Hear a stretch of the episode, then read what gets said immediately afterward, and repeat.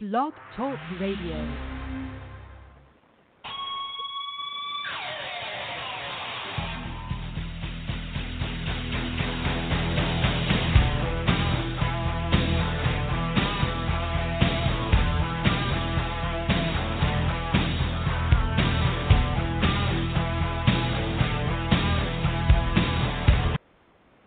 Welcome, everybody, to the Gridiron Blitz right here on TuneIn, Player FM, Google Cast, Apple Podcasts, and always on iHeartRadio on the biggest platform in podcasts, and right here on Blog Talk Radio as well. So your host, Oscar Lopez here, episode 285, jam-packed 2 hours that we're going to have today. We're going to be talking a little bit of the NFL Pro Football Hall of Fame that happened this past weekend.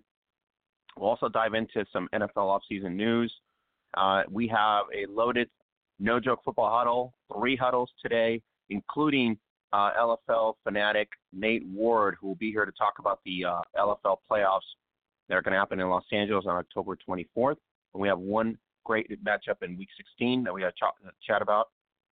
Other than that, a lot of international news and events that are going to be happening in August, kicking off this coming weekend here. On August 10th, all the way to the end of August, a lot of international events for the women's game. So we'll be chatting about that in the second hour. Today in the huddle, we are going to have some of the individuals that are going to be participating in the WNFC Phase 2 for 2020. And WNFC announces a couple teams already this week, breaking news out of, different regions of the country. We had anticipated certain teams to be joining the WNFC from maybe WFA powerhouses, but we did not anticipate that certain D3 teams would be joining the WNFC. So that was a surprise in itself. But we do have today the owner of the Carolina Queens, and that'll be Ebony Kimbrough, and she's totally excited to jump into 2020 for the WNFC on the East Coast. We're also going to have head coach Rich Harrigan of the Philly Phantomz, and he's going to be participating in 2020 as well in the WNFC. And then we're going to talk Texas ball. We're going to talk football. We're going to talk about 8-on-8, 7-on-7, just an awesome organization in Texas that we have not spotlighted as often as we should, but we are going to talk about the IWFA, the Icon Women's Football Association. And that will be the co-founder, Terrence Haywood, who will be coming in here in about an hour. And we're going to talk all things IWFA. And some of the individual players that have come from the IWFA have really impacted Legends Football League in itself, the Austin Acoustic primarily. So we're going to be excited to talk about all the ballers that they're breeding and some of those ballers that are obviously on the biggest stage in terms of visibility, which is Legends Football League, and especially in the Austin Acoustics. And Cassandra Bills is an example, Elani Lopez, Michelle Marshall, and we have other names that he's probably going to bring up. But a great organization doing a lot of things in terms of arena-style ball, and it's contributing to their success, especially those that get on rosters in the LFL. So we're going to be talking all that today, headlining all that stuff, and we are also going to talk and getting ready for the Euro Women's Championships, BAFA Women, and the Euro Championships in the IFAB. And that's going to be happening coming up here on August 12th through the 17th. It is the Euro Tournament. Austria, Finland, Sweden, and Great Britain will be competing at the IFAB World Championships. Totally excited there to see what's going to come about and who's going to come out on top. Very excited to see how the Austrians will fare in this tournament, comparing all three of the other teams are obviously with international experience. So that's going to be interesting to see. We're also going to have August 10th, and we'll talk to Terrence here, IWFA versus FXL Mexico event, and that's going to happen on August 10th. And his squad, the IWFA All-Stars, taking on the FXL All-Stars. That'll be August 10th. The Mexican Women's Open Tournament in Monterrey, Mexico, will happen August 14th through the 18th. The best players in Mexico from every coast will convene in Monterey to showcase their talent and abilities for the opportunity to be on the roster for the 2021 Mexican National IFAB bronze medal winning team.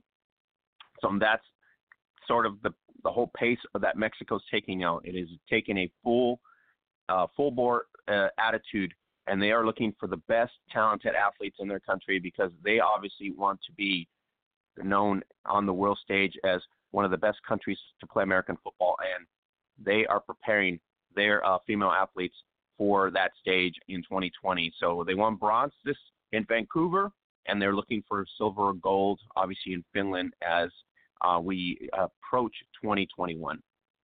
So that'll be pretty exciting to kind of figure out what they're going to do, who comes out of the camp, what league's going to stand out. So all that's happening. Football FemMex will cover that for us, and we will have our network wall-to-wall on that event in Monterey as we come up. And the only place to be and the place to be is obviously at the hub at facebook.com/Gridiron Beauties. And that's where you want to be. If you miss anything that's happening in the women's game, that is where you want to go at facebook.com/Gridiron Beauties. So check it out and don't miss a beat and stay up to date. And that's what you want to do. We are celebrating last month. We celebrated 8 years on Twitter. Coming up here in November, we're going to be celebrating almost 10 years on Facebook. So really, really thank everybody that has supported us. Over 20,000 strong now made aware that women do play American football, and their game is no joke football.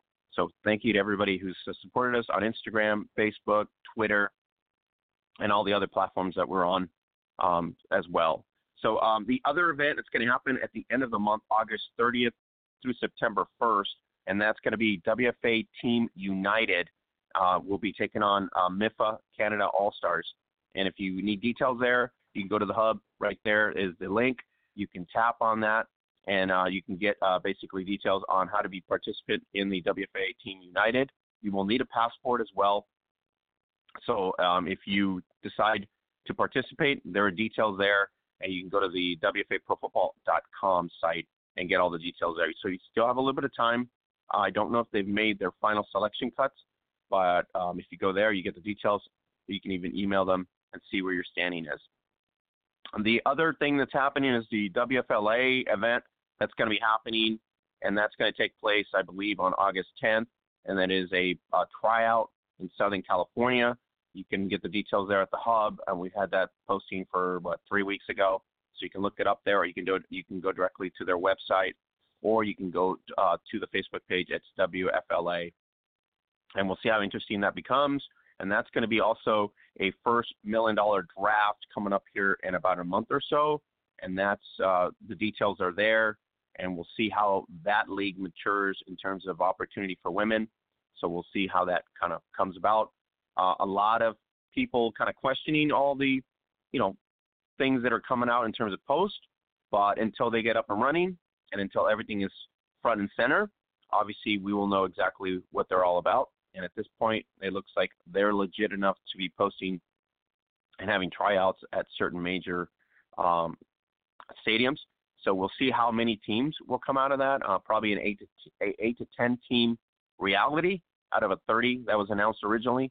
So we will see how that happens. We also have Legends Football League playoffs coming up on August 24th in Ontario. It is the Atlanta Steam taking on Seattle Miss. And at this point, it's Austin versus Los Angeles in a rematch if Nashville Knights lose this weekend. It's Austin versus Nashville. If Nashville wins, then obviously the structure changes right there, and we will figure that out. But as it stands right now, if the Austin Acoustic do win, it will be Austin Acoustic versus Los Angeles Temptation in a rematch. So that's the lowdown there. And we'll talk to Nate in the second hour. We'll talk Legends Football League exclusively there in terms of what's coming up there.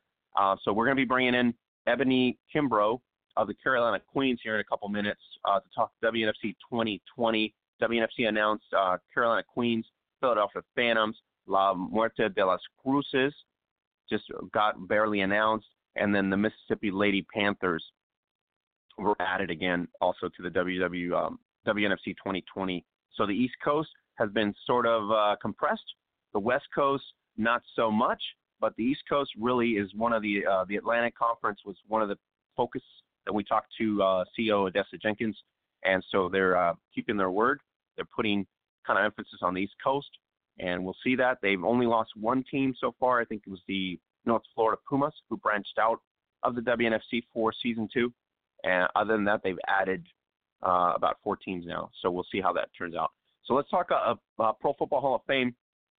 In the Pro Football Hall of Fame, Tony Gonzalez, Ed Reed, Champ Bailey headlined the 2019 class. If you have no idea what who Tony Gonzalez is, obviously you've been probably in some sort of deep state of sleep. Tight end Tony Gonzalez, safety Ed Reed, center Kevin Maui, and cornerbacks Champ Bailey and Ty Law were all selected Saturday as the modern era inductees for the 2019 class. Gonzalez, Reed, Bailey were all picked in their first year of eligibility.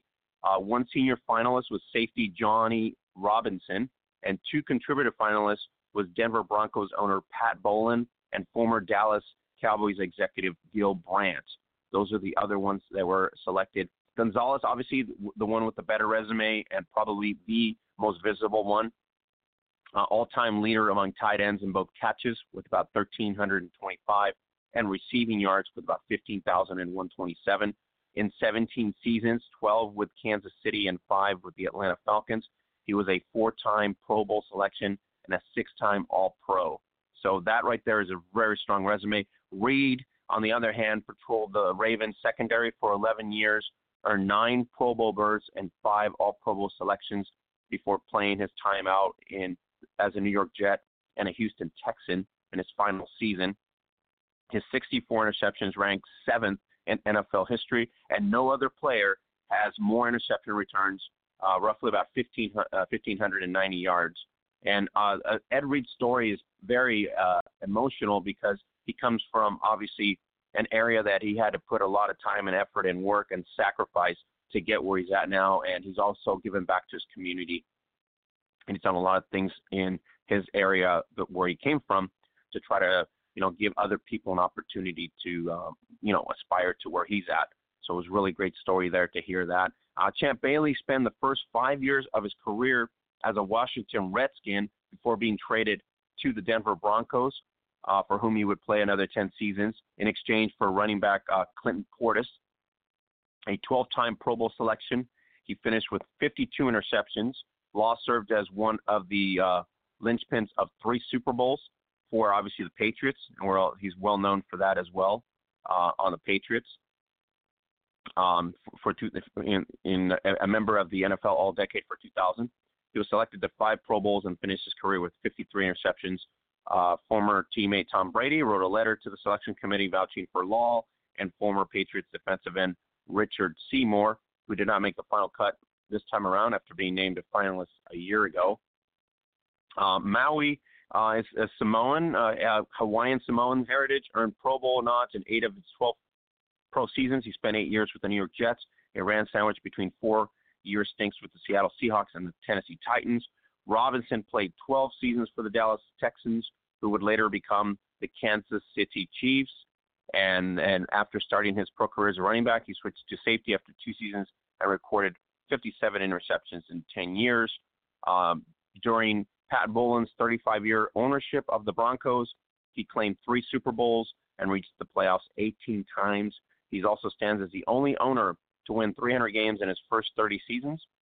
Due to his complications with Alzheimer's, he relinquished his day-to-day control of the organization back in 2014. Gil Brandt served as the Cowboys vice president of player personnel from 1960 to 1989, a period during which the franchise won 2 Super Bowl titles and recorded a stretch of 20 consecutive winning seasons. So that is your class of 2019. You can go to NFL Network, get the induction ceremony replays there. You can also go to YouTube and things like that. So pretty awesome to hear about all those individuals that are now in the Pro Football Hall of Fame. So let's go into the huddle, sponsored by Zazzle.com. And you can always go to Zazzle and get your leggings, hoodies, and everything else. You can also get DC and Marvel gear as well. So go to the huddle. Go to the No Joke Football Shop at Zazzle.com. And so you can get basically up to 20% off, support the podcast, support our awareness project, and you can get some cool stuff there. You can also get our stuff, which is the silver and black popular shirt. That's the bold statement that we have been running for 10 years, and that is girls play American football, and their game is no joke football. So let's go into the huddle, and let's talk to the owner of the newest team that's going to be in the WNFC, and that would be obviously Ebony Kimbrough of the Carolina Queens. Ebony, how you doing today? I'm fine. How are you? I'm doing great. How was your excitement? Did you have to contain yourself? Couldn't announce it or hold it hush hush? I did. Until it got announced? I am excited. My staff is excited. The players are excited. You know, we took 2019 off to regroup. Had a lot of players with a lot of nagging injuries, so it was just a smart decision for us to sit out a season. And they're chomping at the bit to get started right now. So Ebony, you've been here in this sport a long, long time. You've gone through various leagues, the IWFL, obviously, majority.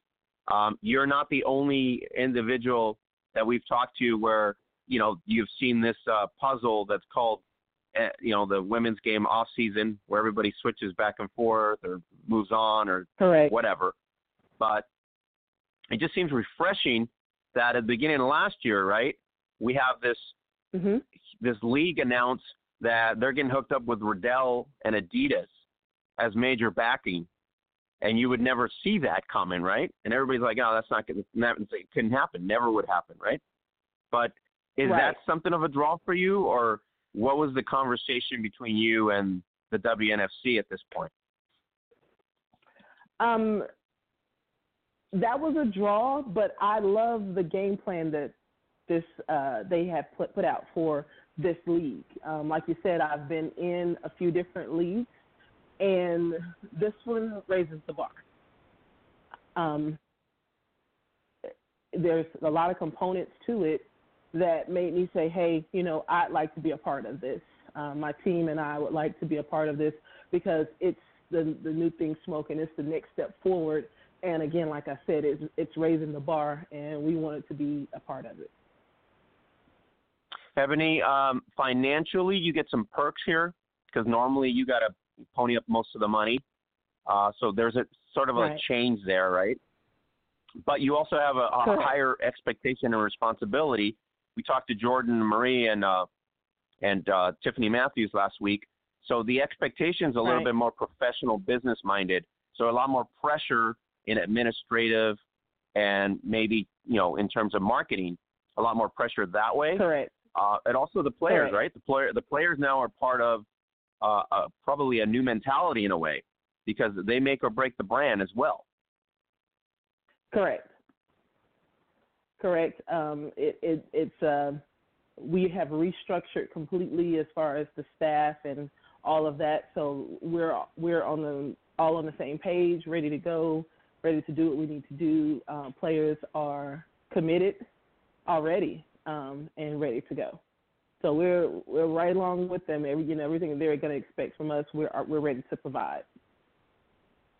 Ebony, what would you say at this point? Everybody's probably heard it from listening from previous podcasts, but what would you say that's going to make Carolina so special? Is it just the region that you're going to present this new WNFC mentality? Is it because you're going to be live on WNFC TV and people are going to actually know that women do play American football in the Carolinas, not just the Carolina Panthers? So what's your excitement, in other words, for 2020? You know, that's a good question. We hope to bring in a completely different fan base as well as our regular fans. The marketing strategy that we're about to implement will reach a lot further than we had in the past. We want to show that women not only enjoy this sport, but can really play this sport, really understand this sport. And like you said, you know, I've been around a long time. The team has been around a long time. And it's just like a resurgence for us, like, hey, we're still here, because this team has been in Charlotte since 2004. But, you know, we're hoping that we're doing everything that we need to do to make it a much bigger household name. That's the excitement that we want to have in our market, is for this team to be a household name. Ebony, you have a whole state mentality, right? Because a lot of times people are regional. You live, if you're in a big metro area, you're split up in two, whatever. But you basically own the state, right? So it's basically, you know, North Carolina State really is what you own. Are you excited that you're going to be taking on pretty much that East Coast swing now? We got Philly that just got announced. You got Washington Prodigy just got announced. Obviously, your Homer Staples, Atlanta Phoenix, Alabama Fire. So there's a lot of quality teams in year one in the WNFC Atlantic that were pretty competitive. So that's kind of got you exciting to kind of mix in with those folks. I know we talked to the Washington Prodigy, and their slogan is respect for 2020. I don't know if you got a slogan going for 2020. We haven't gotten a different slogan for 2020. We do have two slogans that, you know, have been our catchphrases for the past few years. And one is, let me get your bag dirty. But our main slogan has always been, it's our turn to play. And we hope to take off from that as well for 2020. All right, Ebony, tell me a little bit about the IWFL Dismice. You guys were very successful there in a lot of ways. And so when all this stuff went down with the legal stuff, they sort of collapsed the East Coast. Was that a determining factor for you to take the year off, kind of like what St. Louis did before that, because low numbers or probably wasn't the right time to, you know, to throw up a team and all that? So was there what factors, in other words, to shut down for a year and then kind of resurface now? Well, we actually left IWFL in 2008 and 2017 and played with the USWFL in 2018, but it literally was just logistics for us. At that time, you know, there weren't any more teams on the East Coast in the IWFL, and it just was the smartest move for us to make. You know, and what I try to explain to people is, no matter what league you play in, usually there's going to be something that you're not happy about, maybe, you know, something you might not like. But I've never been that owner to nitpick about little things, or, you know, I do what I'm supposed to do. My team is where we're supposed to be, and we play when we're supposed to play. You know, a lot of teams take personal issues and go from one league to the other, and I stayed literally in the IWFL until it didn't make sense financially for us anymore to stay there for 2018, so we went to USWFL. And then we were plagued with a lot of injuries, which is why we took 2019 off. Ebony, the rostering, have you increased the demand for it? So are you at required 45 just so you're okay for a full season? Or what's the issue with rostering at this point, if any? Right now, we actually are pretty set on the roster. We're pretty good to go at the moment. So we'll have a first tryout in the next few weeks, but we already have quite a few returning players committed, some who haven't played in a while, as well as new players that have already come in and basically sign their paperwork. They just have to officially do a tryout, but that won't make too much difference since they've already come in and signed their paperwork. All right, the logo. So we're pretty good. We're pretty good on roster. All right, awesome. The logo has changed. Everybody was kind of wowed when it was posted and announced. So black. You're going with the black, and you're famous. Is that orange? Or is it? What kind of coloring is that? It's a yellow, red, gold. Orange. It's a yellow. Oh, yellow gold. It's a yellow gold. It's black, red, yellow, gold, and now white. We're implementing all four colors. Right. Have you seen it on an Adidas uni or no? Not yet. We're working on that right now. Okay. But it is going to have a color scheme, in other words, like a different color scheme. Yeah. Yeah. So it should look pretty cool on TV, right? Hope so. Well, I know the black helmet's going to look pretty good on TV because that's usually how it pans out, and then you have white unis for home or whatever from last year. I don't know if they're going to go with the same mentality, but I'm pretty sure the white uniform's probably going to stand out bright in terms of lights and stuff. Right. All right. Yeah, we've always been a team that took pride in our uniforms and what we look like. So yeah, I'm excited about that. Now, are you in that mode where are you not playing? Are you just strictly ownership here, administrative? What are we doing? Oh, well, I've been trying. I know you get the itch, playing, but are you just stepping away? Yeah, that's my question. I've been playing for 20 years, and I've been trying to retire for the last 5. So what I've done the past 5 years is just play a little less every year. So it wasn't just a shock that I wasn't playing. So I'm not supposed to be playing. I'm just owner and coach right now, but we shall see. Are you talking to yourself right now? Because it just seems like you're talking to yourself right now. I'm talking to you, but I'm telling myself again that I am not playing this year. I am just owning and coaching. So I'm telling you, but I'm reiterating to myself as well. Yeah. You got to get in front of that mirror and really tell that person in that mirror that you're not coming back. Yeah, I pretty much told my coaches, somebody take my equipment away from me so that it's not available. Yeah. No, but is it more exciting for you now if you did decide to just kind of like put them up and then – because it's more of a serious business plan here, and Odessa's really with her, other people that she's brought on, it's really more of a drive for just – making a real true business, right? So as an owner, I think correct. That also has to give you a drive, right? Because you build it from scratch. Correct. Now it's a serious, you got to get revenue, right? I mean, you're not in this business to play around correct. All the time. This is something you got to turn a profit on.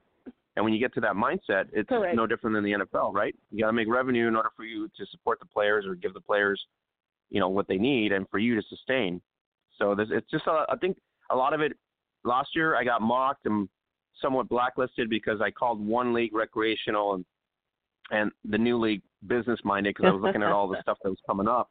And so a lot of people, I have no problem with that because we still need a feeder system, right? Even if you become the top league with some revenue, opportunities, we still need a feeder system because we don't have a college football that we can have girls, come from the bottom up like in, men's college football.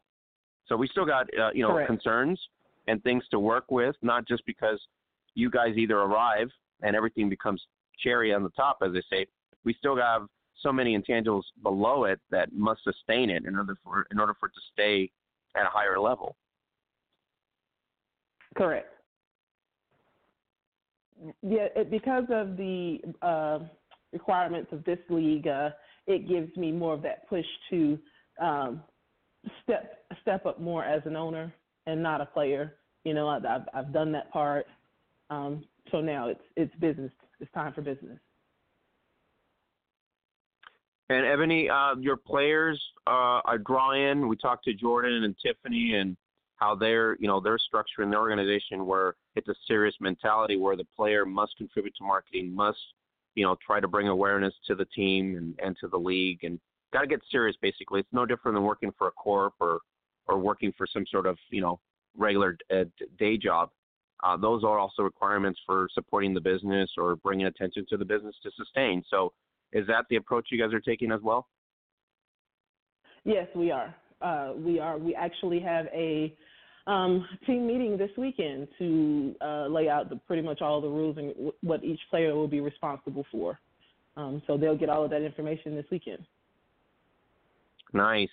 Are you excited to go up against Prodigy and Phoenix? I mean, that's kind of like – and then Philly. You got Star Wright, probably excited to come on board as well. So it's like a little triangle there. Absolutely. Absolutely. We've been playing against Prodigy for a while. It'll be our first season playing against Philly. Well, this Philly team. We used to play against the older Philly team, and then it'll be our first time playing the Phoenix, even though, you know, for years we played against the Explosion and so forth. So, yes, we're excited about all that. What will be your natural rivalry to the fans that are listening right now? Is it Washington? Is it going to be Philly? What's going to be your natural rivalry? It's probably going to be the Prodigy right now, simply because we've already been, you know, playing against them for the last few years. So it's pretty much going to be Prodigy. All right. So that's, fans need to know that. So Washington, Carolina, there was the rivalry on that East Coast. It's pretty awesome there. Ebony, when this came about, everybody knows Jenkins can sell stuff to Eskimos. You know what I mean? Up in Alaska. She's very persuasive. So did you have any doubt that this was going to come about at this point? You took a year off, and then you see all this news and everything. So you had any doubts that OJ was going to come through here? Oh, absolutely not. Had we played last year, we would have been with the league already. I'm fully behind her. She's fully capable, and I have the most confidence in her. So if we played for 2019, we would have already been in the league. So you're already set and ready to go, right? You were just no doubts there. Correct. All right. What benefits that you liked about this WNFC format?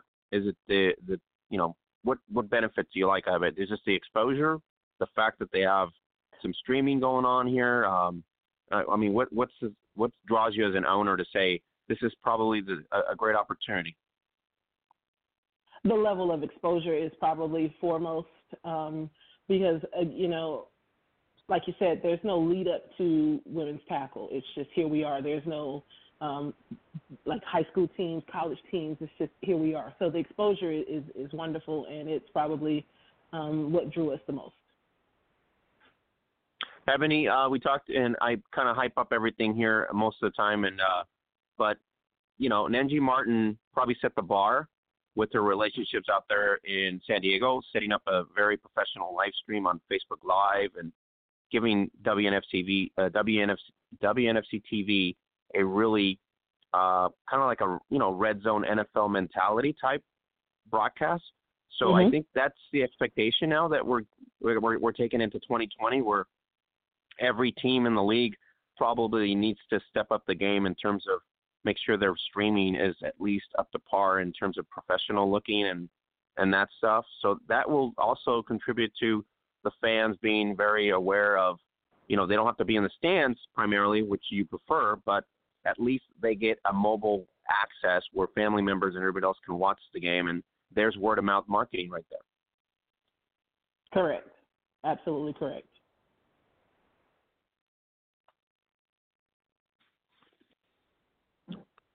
Do you feel like that's going to be a benefit to you in the Carolinas? Absolutely. We have, you know, a lot of our players come from surrounding areas, and some come, you know, are from other states and other places, and they've always had family that wanted to be able to see them play that weren't able to make it to a game. So it'll be definitely beneficial for us, and we're looking forward to it. All right. So owner hat right now. Facility, you got a facility in place right now, or you're looking at one or two facilities for the whole season? Because that's going to be one of the keys. I've narrowed it down to three places. I just have to make a final decision, and a lot of that will come once we are sure more about the date. But yeah, it's narrowed down to three places right now. All right. Any major competition that you got there? I know up north they had soccer. What's the, if any, what's the intangible in your area? Is it college football? Is it what type of sports? Is it high school, or what things would make it hard for you to get facilities at this point? Track and field, soccer. Okay. Those types of things during the spring. Mm-hmm. Mm-hmm. So your relationship is field and soccer. Your relationship is what okay with certain of those aspects of networking, where you might get first dibs at this point, or do you have to play outside of Charlotte, or what's an alternative? Oh no, we're definitely going to be in the city of Charlotte. We have a great relationship with the facilities here. Our reputation over the years has spoken for itself. So we have a great mm-hmm. relationship with all of the facilities here. So it's never a question of, we don't really want you here. It's more, like I said, just to make sure that we can have all of the dates at the same facility. That's the only thing. So it's not really an issue of getting someone to say yes to us. It's just making sure we can put all of the dates, home dates, at the same place. And that's great to hear because, loyal following would be, people can know where to go to get, to watch a team if they want to go see it live on TV as well. But if they want to see it live in the stands, that's always great to have the one place where they can go, and it kind of just helps you overall with marketing. It helps you all with drawing people into the stands as well. Correct. All right, so who's coaching this team besides yourself? Can you give us some names as to who's going to be guiding this Carolina Queens? Yeah, we have Lawrence Bruton. We have Miriam Key Parker. We have Liddell Richardson. And then I am deciding on two other coaches right now, but right now it's the four of us, and we'll add two more. All right, so you have a pretty much a full staffing, right? You have a pretty good full staffing to help you with positionings and stuff? Yes, absolutely. Coaches, pretty much everyone has a specific job. Staffing is my GM and marketing and player personnel. So everyone has a job now, and we're ready to go. All right, Ebony, how hard-nosed are you as an owner? Are you pretty hard-nosed? If you ask my players, they say yes. If you ask me, I say no. I don't think so, but apparently my players seem to think so. But well, you know what? It's a good sign in a way, I guess. It's not a negative sign. It just means you're either very firm on certain things, and certain things just have to happen in order for it to stay afloat. So a lot of players can't relate to that until they've become some sort of management position in their everyday life, and then they kind of realize, oh, yeah, that you can't let things go at a certain just because they let yeah. Absolutely. I've had a player who found out exactly what it takes, had an interest in doing their team, and they were doing that with some other people, and finally understood, what it takes and what it's like on this other side. And they definitely, it's not as easy as it seems. No, it's not, and you can't always be the good guy. You got to be the bad guy, and the bad guy not in a bad way, but a bad guy in a way where I think everybody needs to understand that if we go this way, it's not going to pan out. If we stay here, okay, a little harder road, but it will eventually pay off. So a lot of the conversation is really, some people like to take the easy road, but in terms of logistics and revenue, that's not always the case. Correct. All right. Ebony, are you excited to kick off here now? Seems like everybody's excited now because we're just going to, kind of like looking forward to year two, and it's going to be a lot more exciting in the Atlantic. Not that it wasn't exciting in year one, but did you watch the first year at all on TV, on Facebook Live, or anything like that? I watched a little bit, but it was killing me that we weren't participating, so it was really hard for me to watch, but I did watch a little bit. I was also at this, for this season, 2019, I was coaching on a men's arena team, so that took up a lot of my time as well. Oh, wow. Okay. Is that the Aviators? Correct. Yes. All right. So you were doing half, or how was that experience? Was that good, or you've been doing that for a long time? Oh, It was wonderful. This was the first time that I had coached in arena ball, and so arena ball, of course, is a little different. But it was wonderful. The coaches, the players, I loved it, and I'm actually a little bummed that I won't be able to participate like that with them for the next season because they play at the same time that we play. Oh, okay. So it's an evening type of environment as well. Right. It's spring. It's for spring ball as well. Okay. All right. So we talked to uniforms, talked about Odessa. Anything that we have not talked about that you want our audience to know about the Carolina Queens? They should be on the lookout on YouTube for some webisodes. The Carolina Queens will be putting some episodes of, you know, practices and, you know, day-to-day interviews with players and all of that kind of stuff on YouTube. So you're going to have a weekly segment of some sort, or just to spotlight players, or what's the format? Right now, it'll just be, occasionally, but once we get into training camp and all of that, it'll be a weekly segment every week. All right. Is it the just Carolina Queens on the search, on the YouTube search, or what's the actual? I believe it is just Carolina Queens. My media person handles it, and I believe it's just going to be Carolina Queens on the search. It might just be Carolina Queens football. Okay, so we can just get the links off your either your Facebook page, right, as well? Correct. Yeah, they'll be posted on there as well. All right. Anything to say about the WNFC so far? Communication, marketing, what are some things that you can say about the WNFC right now before we kick off 2020? I can say that so far we're happy to be in this league. So far they're doing everything that they said that they would do, and again, they've put the bar really high, and we're happy to be a part of it. All right. Are you working with Carolina Panthers or anything like that, like women's camps and stuff like that, or is that not in the works, or is it in the future? We're working on it. It'll probably be more for next year, but we're in the works on it right now. Okay, so you're in tune with that. Then you did. What's her name? Let's see here. I'm trying to remember the name. What was your best player a season ago? I can't remember the name.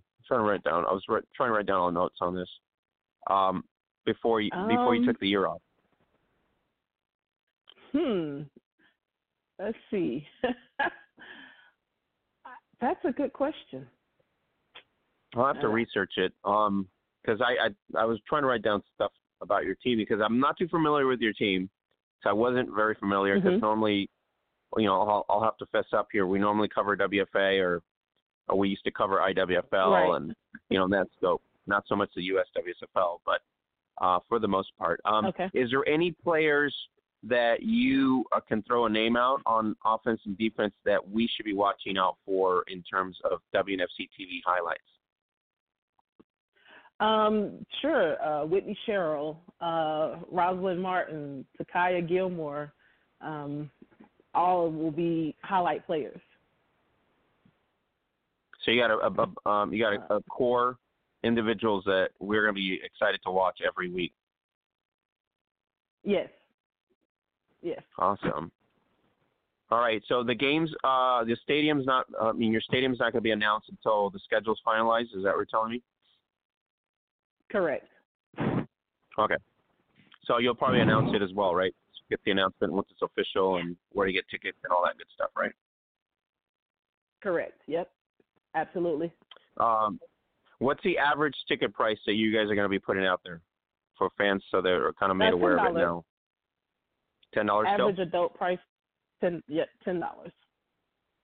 All right. And you know what the size of the stadiums are average there? Are they like 7,000, 8,000? The stadium that we played in previously, they were right at 5,500, 6,000. Oh, okay. So that's we'll stay in, at least, yeah, we'll stay with one of those facilities. Okay, perfect. All right. So, Ebony, anything else that I didn't, ask you or anything like that you want the fans to be made aware of before we let you go here? No, I think we've covered everything else. Okay. Well, I really appreciate your time. I will look forward to another chat in season, and especially if you guys are going to be in some sort of playoff race. I know last year it was really exciting for us, year one with the rankings and making the rankings sort of exciting in terms of, you know, the top, the middle, and the lower pack, and see who was creeping every week. So hopefully we will get to see Carolina Queens in that middle to top tier. We hope so as well. All right. Have a great evening. Thank you again for coming on. I really appreciate it, and we wish you success in 2020. Thank you for having me on. You have a good evening.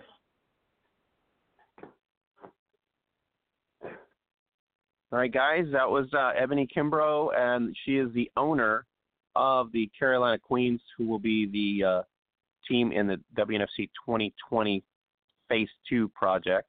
And so she's excited.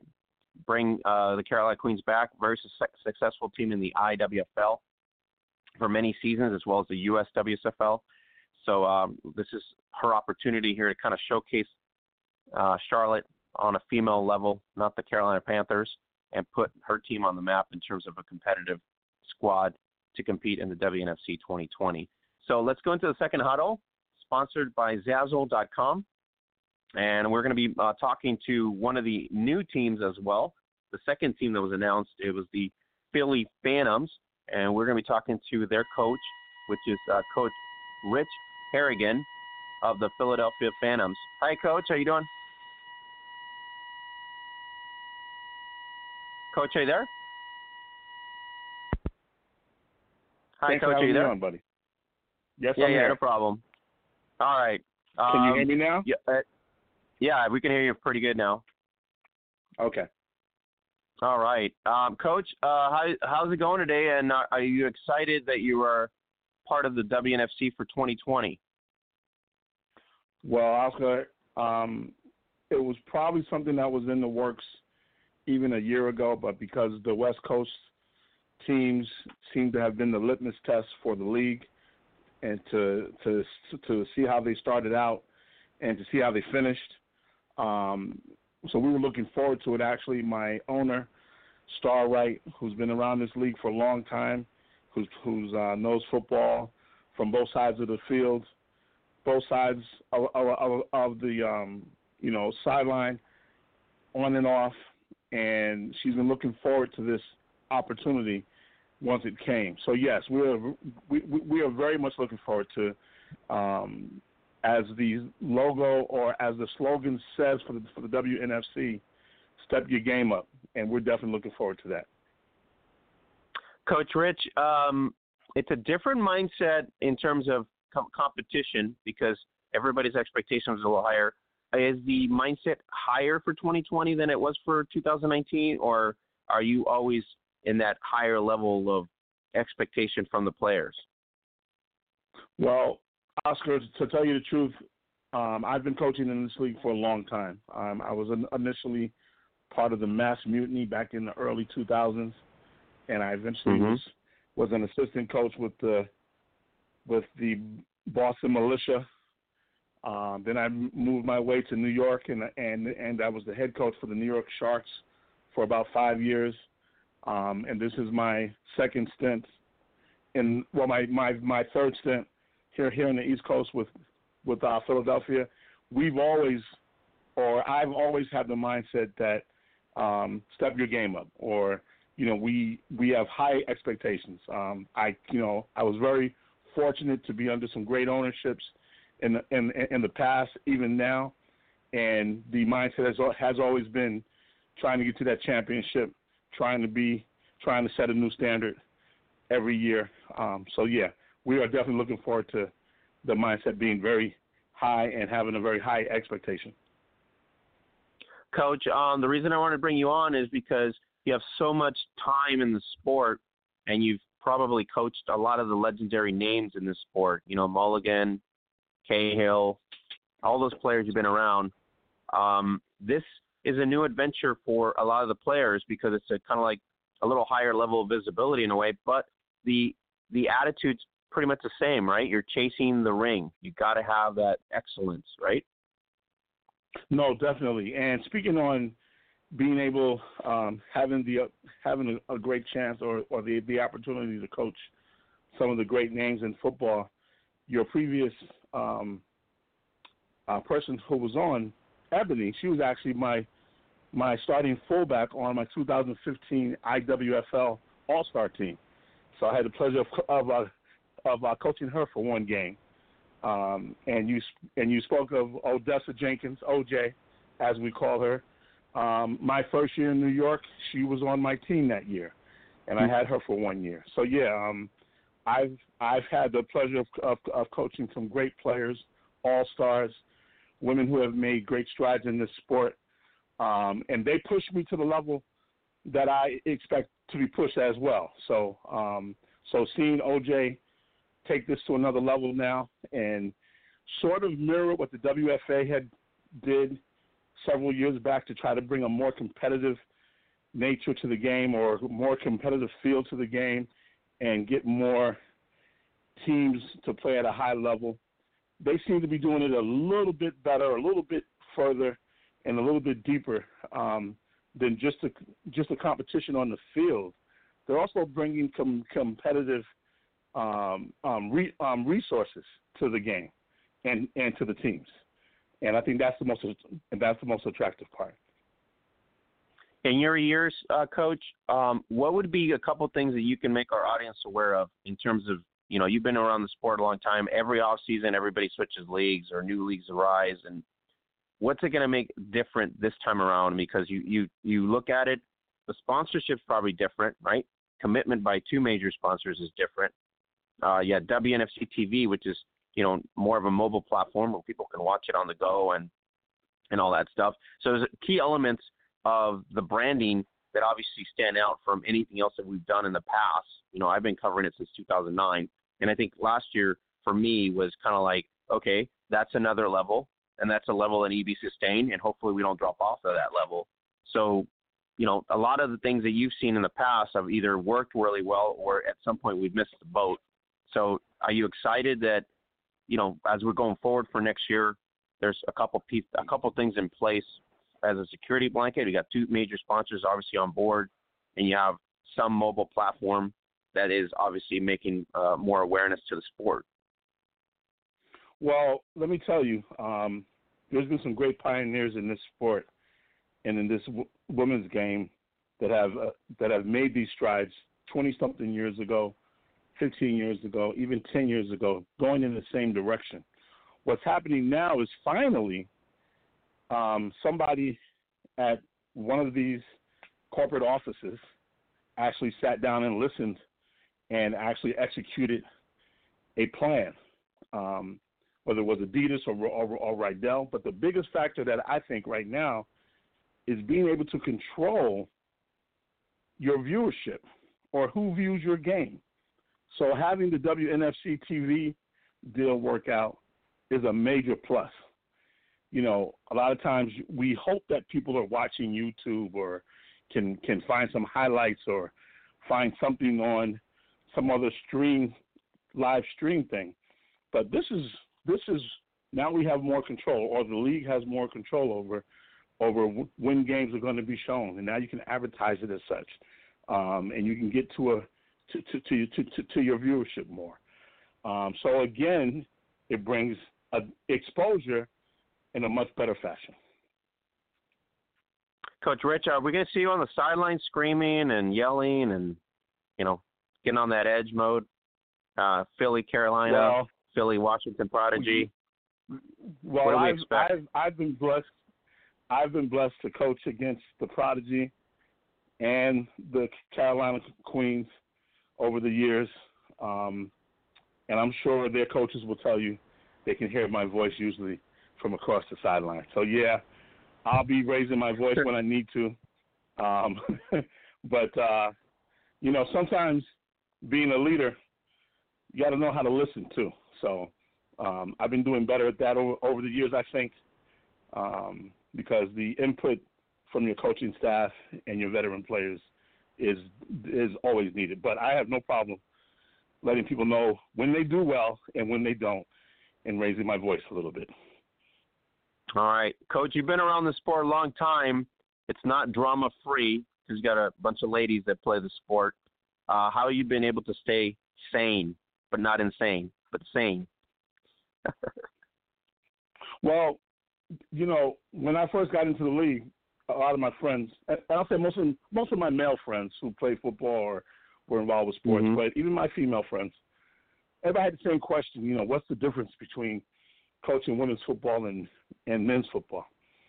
And I said, well, other than that, it's a different sex. There's not a lot of difference. The only thing that people have to realize is because most women haven't played this when they were 5, 10, 12, 15 mm-hmm. years old. It's similar, and I'm not trying to make any negative comments about women playing football, but it's like taking youth football but putting adults in it. Because in youth football, these kids have never played before. So they basically just, you know, have to learn from scratch. So in women's football, they have to start from scratch. They have to learn the game. They have to learn the terminology. So you have to be able to be very patient, but they don't want you to treat them like children because they're not. Treat them like football mm-hmm. players, and that's how I've always treated them. I think that's why I've been able to sustain some time in this game because other than that part, the other major issue for me, and I mean this from the bottom of my heart, the trust issue. You know, we have a male-dominated sport that women love and they want to play, but as male coaches get involved, we have to understand that although they're football players, we have to show respect to women in general, as you would anywhere else in this world.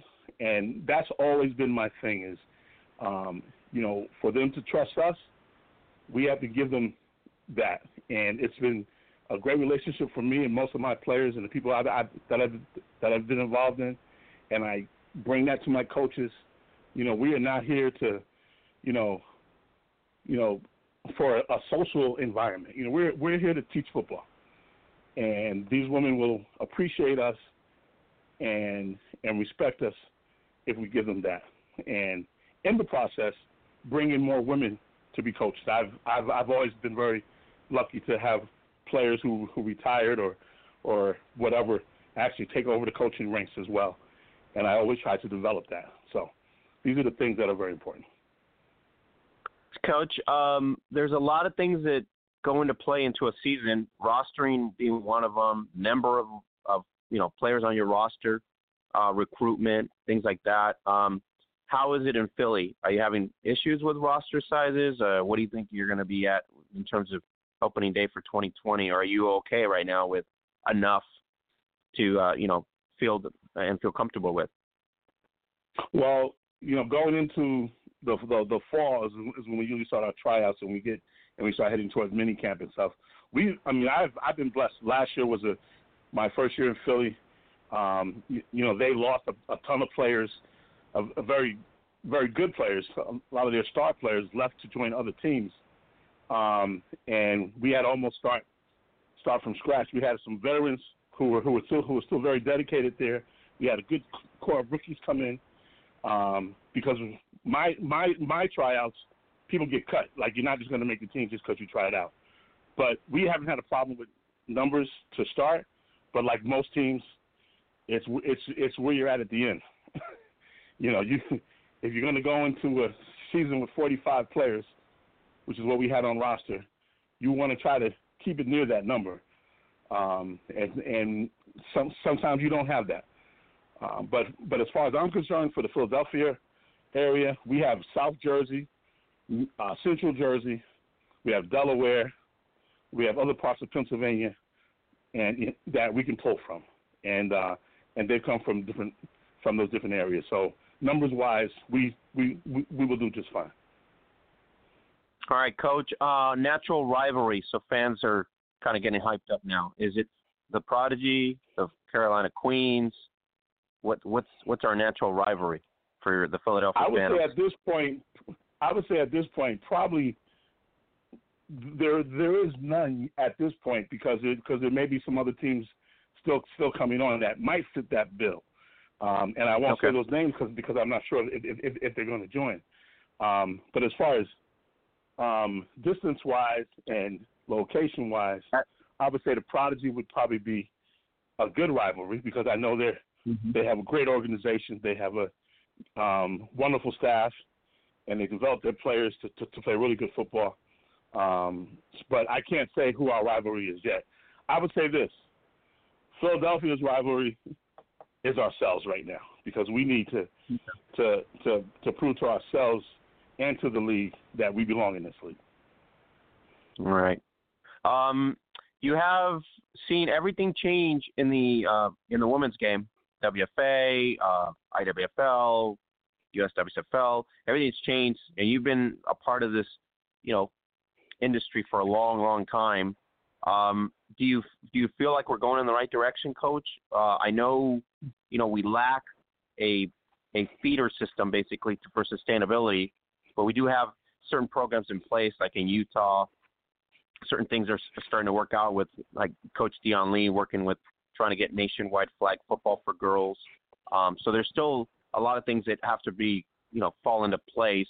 Are you you know, sort of excited that we got a league here with another level of mentality for awareness, but also, you know, we do also still need a feeder league and a developmental league, which I think for me, it would be nice if all three branches would just kind of commit to one level like they do in soccer, where if the WNFC is going to be the top tier, then the WFA could be the feeder and the developmental league could be like the USWSFL. But, I mean, trying to get everybody on the same tables has always been the issue. But how do you feel about that in terms of where the state of the game is? Well, I think what's going to happen is the play on the field will dictate how well things are going. One of the reasons why these leagues have been formed is because, you know, because you get a lot of powerhouse teams, let's say, you know, playing against teams that are new, that are from smaller markets, that don't have the same resources. So this is they're trying to balance that and make it so that those who join have the same amount of resources and can work from the same pool of resources. But I do see it going in the right direction. And I've seen things go in the right direction in the past. Sustainability is the issue. That's the main thing. And I think with the corporate people that are involved right now and the leadership in the WNFC, you know, people like Colette Smith, who was a former player in the Sharks, and she was also now she's in a leadership role in women's sports and empowering women all over the world. These sort of situations bring more to this league too. Bring out more exposure to help women get involved more, and to also press upon the issue of sustaining it. You know, bring your professionalism. They have leadership programs. They have professional training. All this is part of this. You know, this is not a rec league, and it's going in that direction. All right. So, Coach, I really appreciate your time. I really appreciate everything you've done for the sport as well. I know you're a proven individual, and that was one of the reasons I wanted to bring you on. I know I'm trying to get Star on as much as I can, but I know she's got a busy schedule, so we'll see if we touch base with her. She's a busy one. Trust me. Yes, she's extremely busy, but she, her heart is in this thing 100%, and we're looking forward to it. And she's done a great job, and I couldn't ask for a better owner. Well, Coach, we are very privileged to have you on, and hopefully we will touch base once again before the 2020 season kicks off to see what the state of the Philadelphia Phantomz is going to be for competition in the WNFC.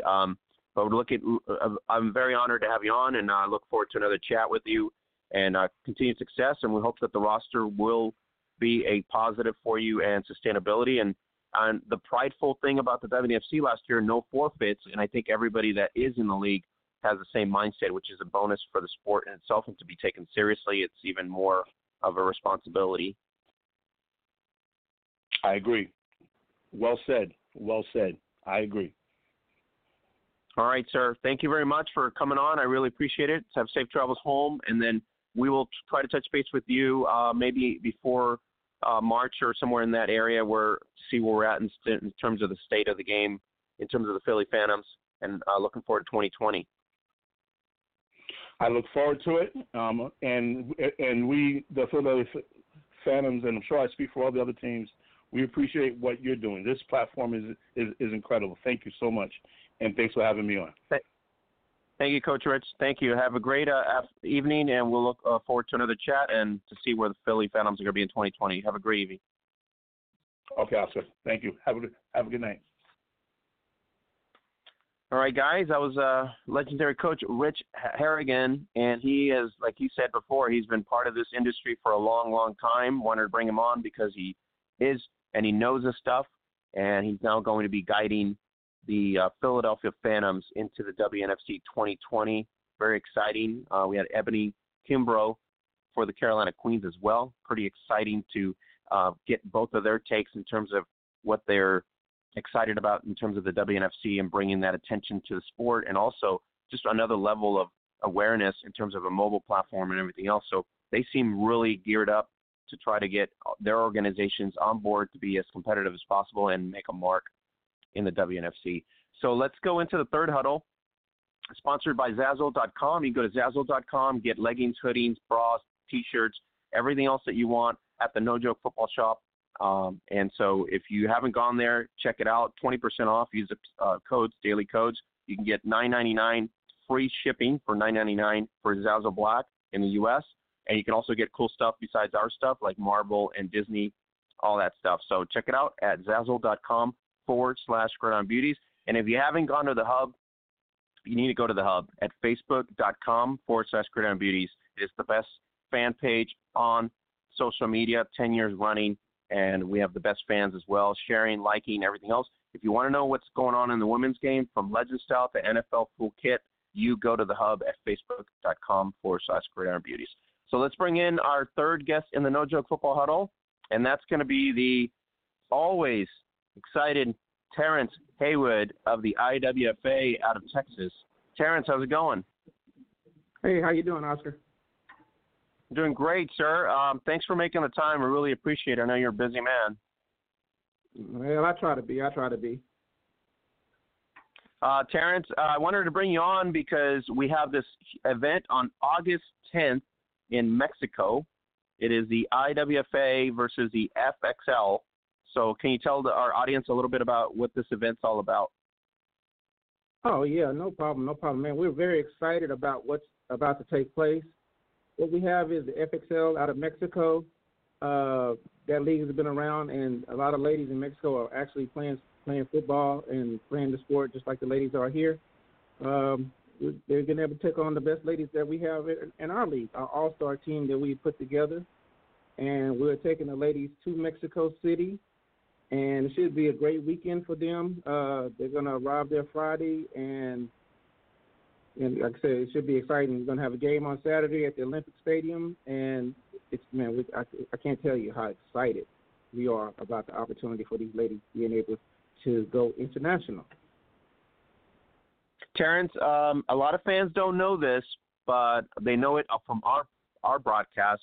You are a breeding ground for Legends Football League talent and all fantasy athletes, Cassandra Bills, Michelle Marshall, just to name a few there. Your league has been instrumental in getting some of these athletes to the next level of visibility, which is Legends Football League. How proud are you of the laboring that you've done so far, and then obviously bringing these ladies to that next stage where they make the roster, and they're pretty much the Austin Acoustic is kind of a breeding, excellence of the IWFA in a way. Yeah, Oscar. My two partners, O.J. McClintock, Roger Green, has been pivotal, especially Roger Green, been pivotal in, at one point he was coaching on the acoustics. And, the level of football knowledge between these two gentlemen, you can see in the reflection of the ladies that are actually playing in the LFL, in the league.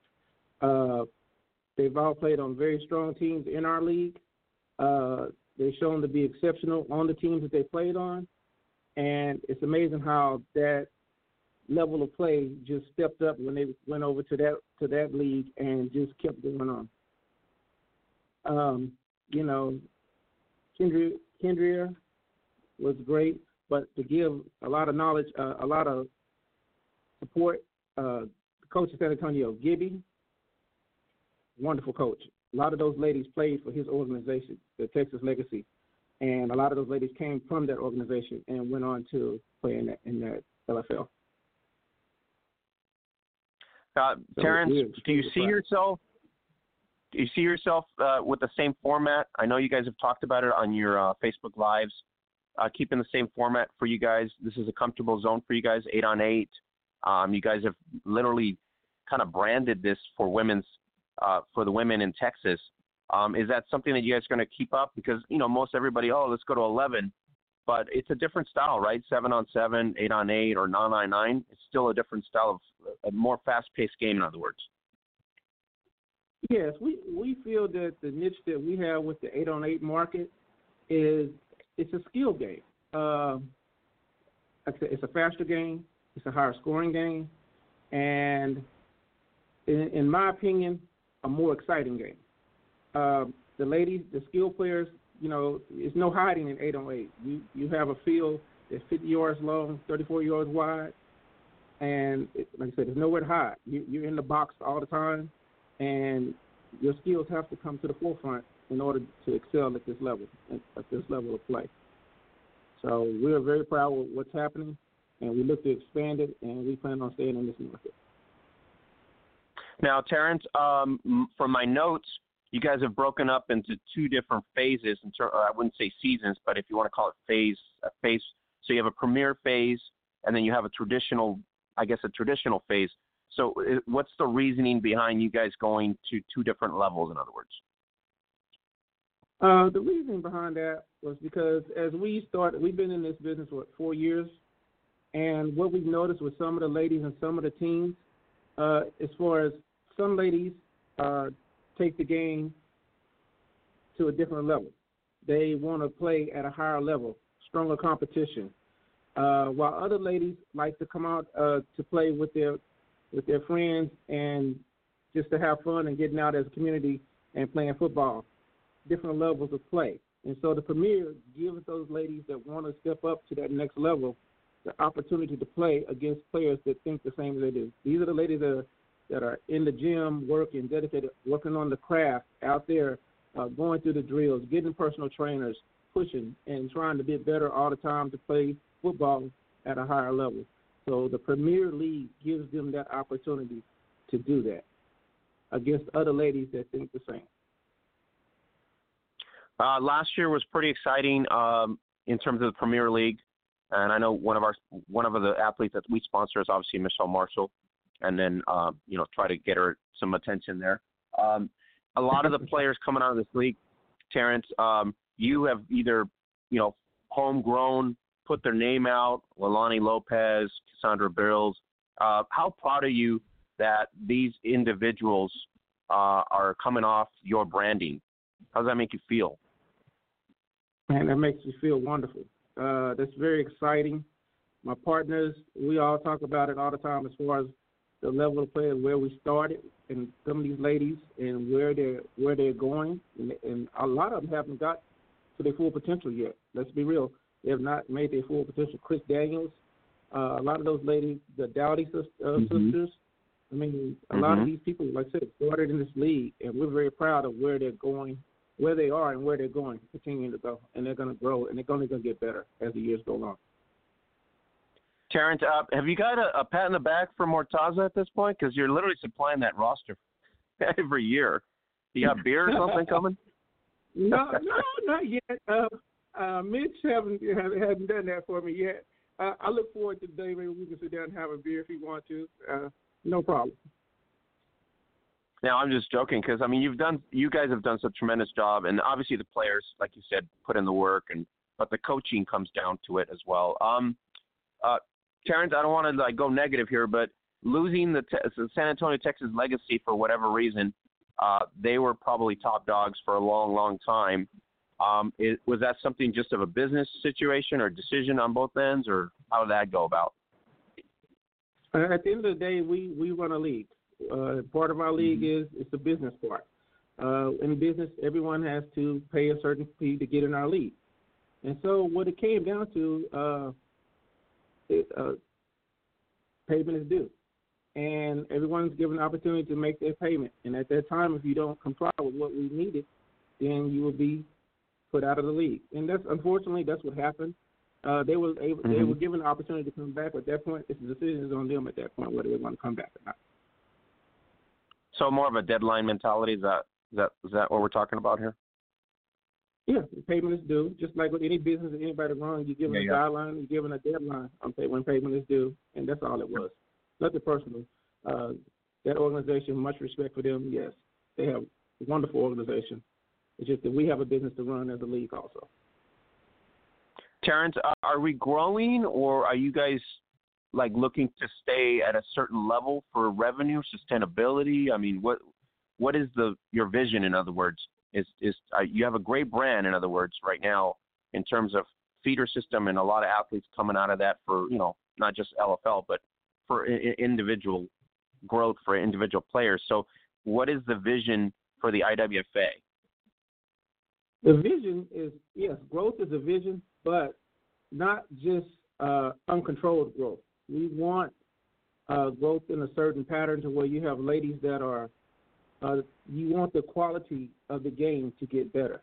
And the only way the quality of the game is going to get better is for the ladies and the coaching to get better, to get them to that level.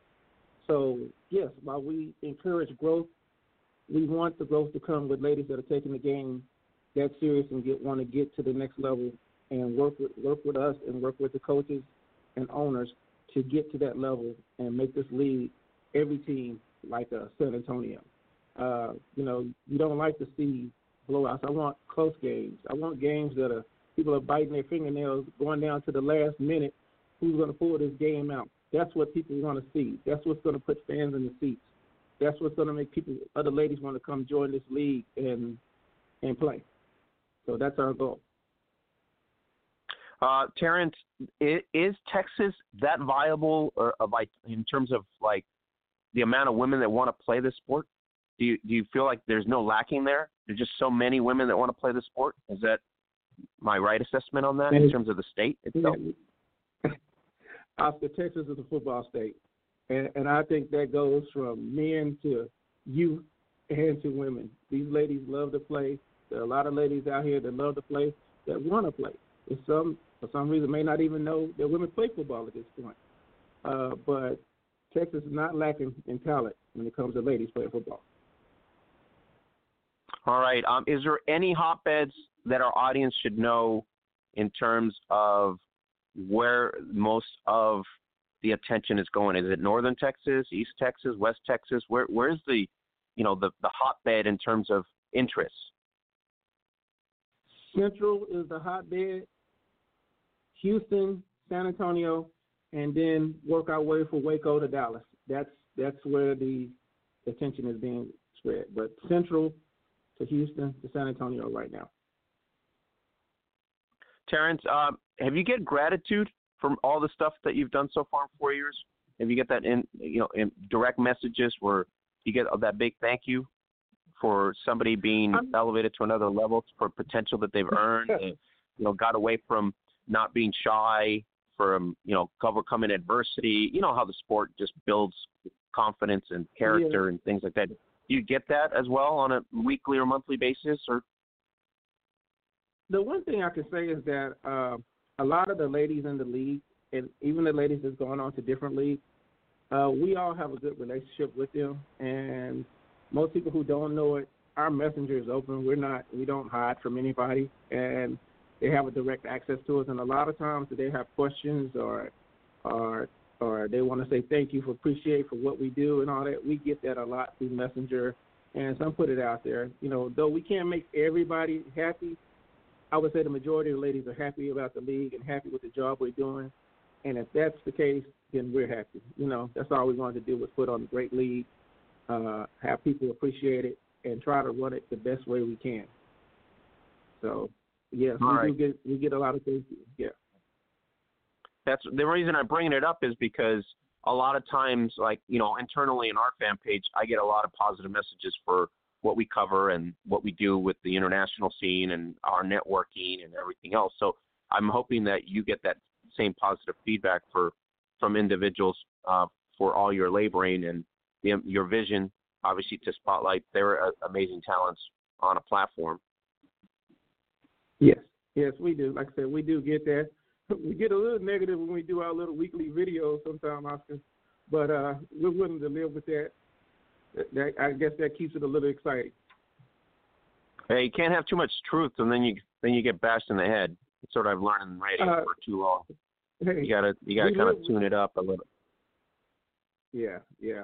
Sometimes when we tell a lot of truth, our messenger blows up a lot at that point. Yeah. Well, you know what?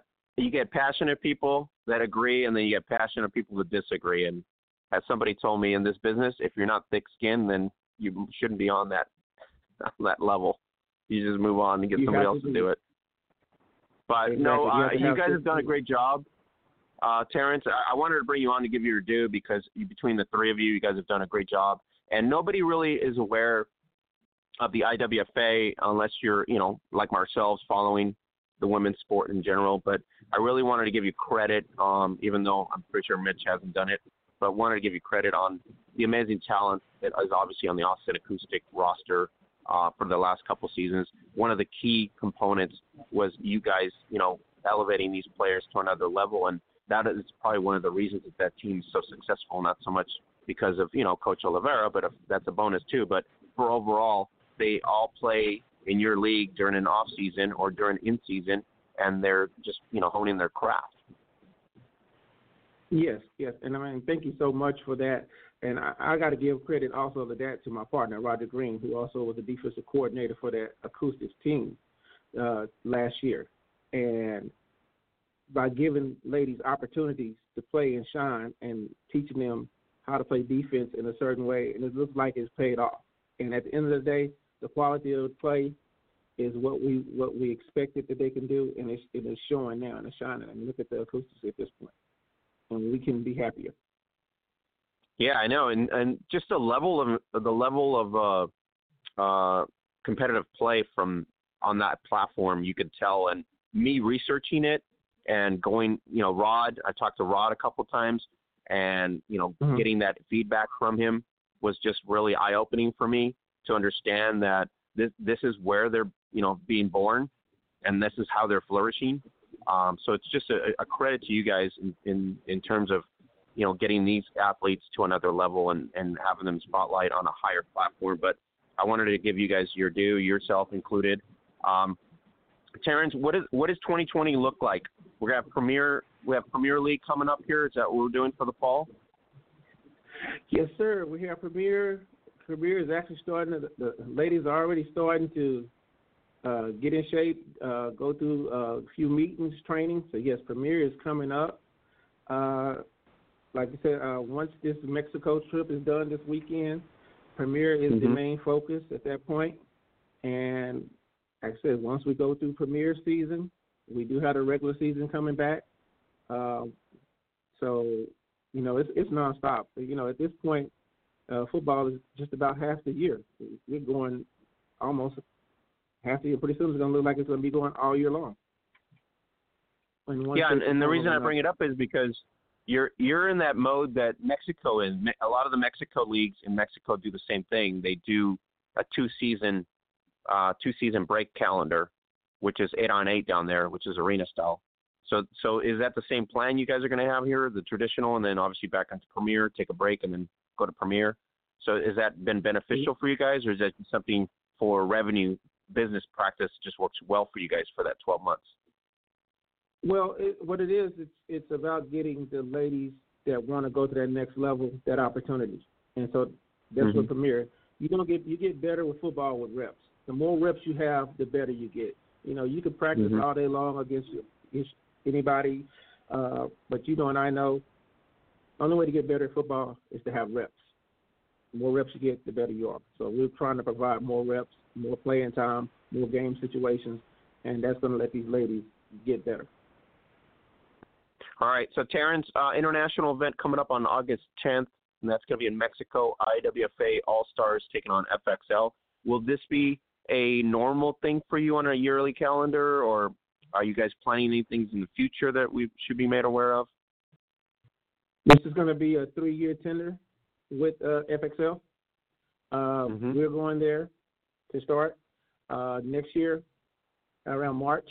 They'll be coming to the U.S.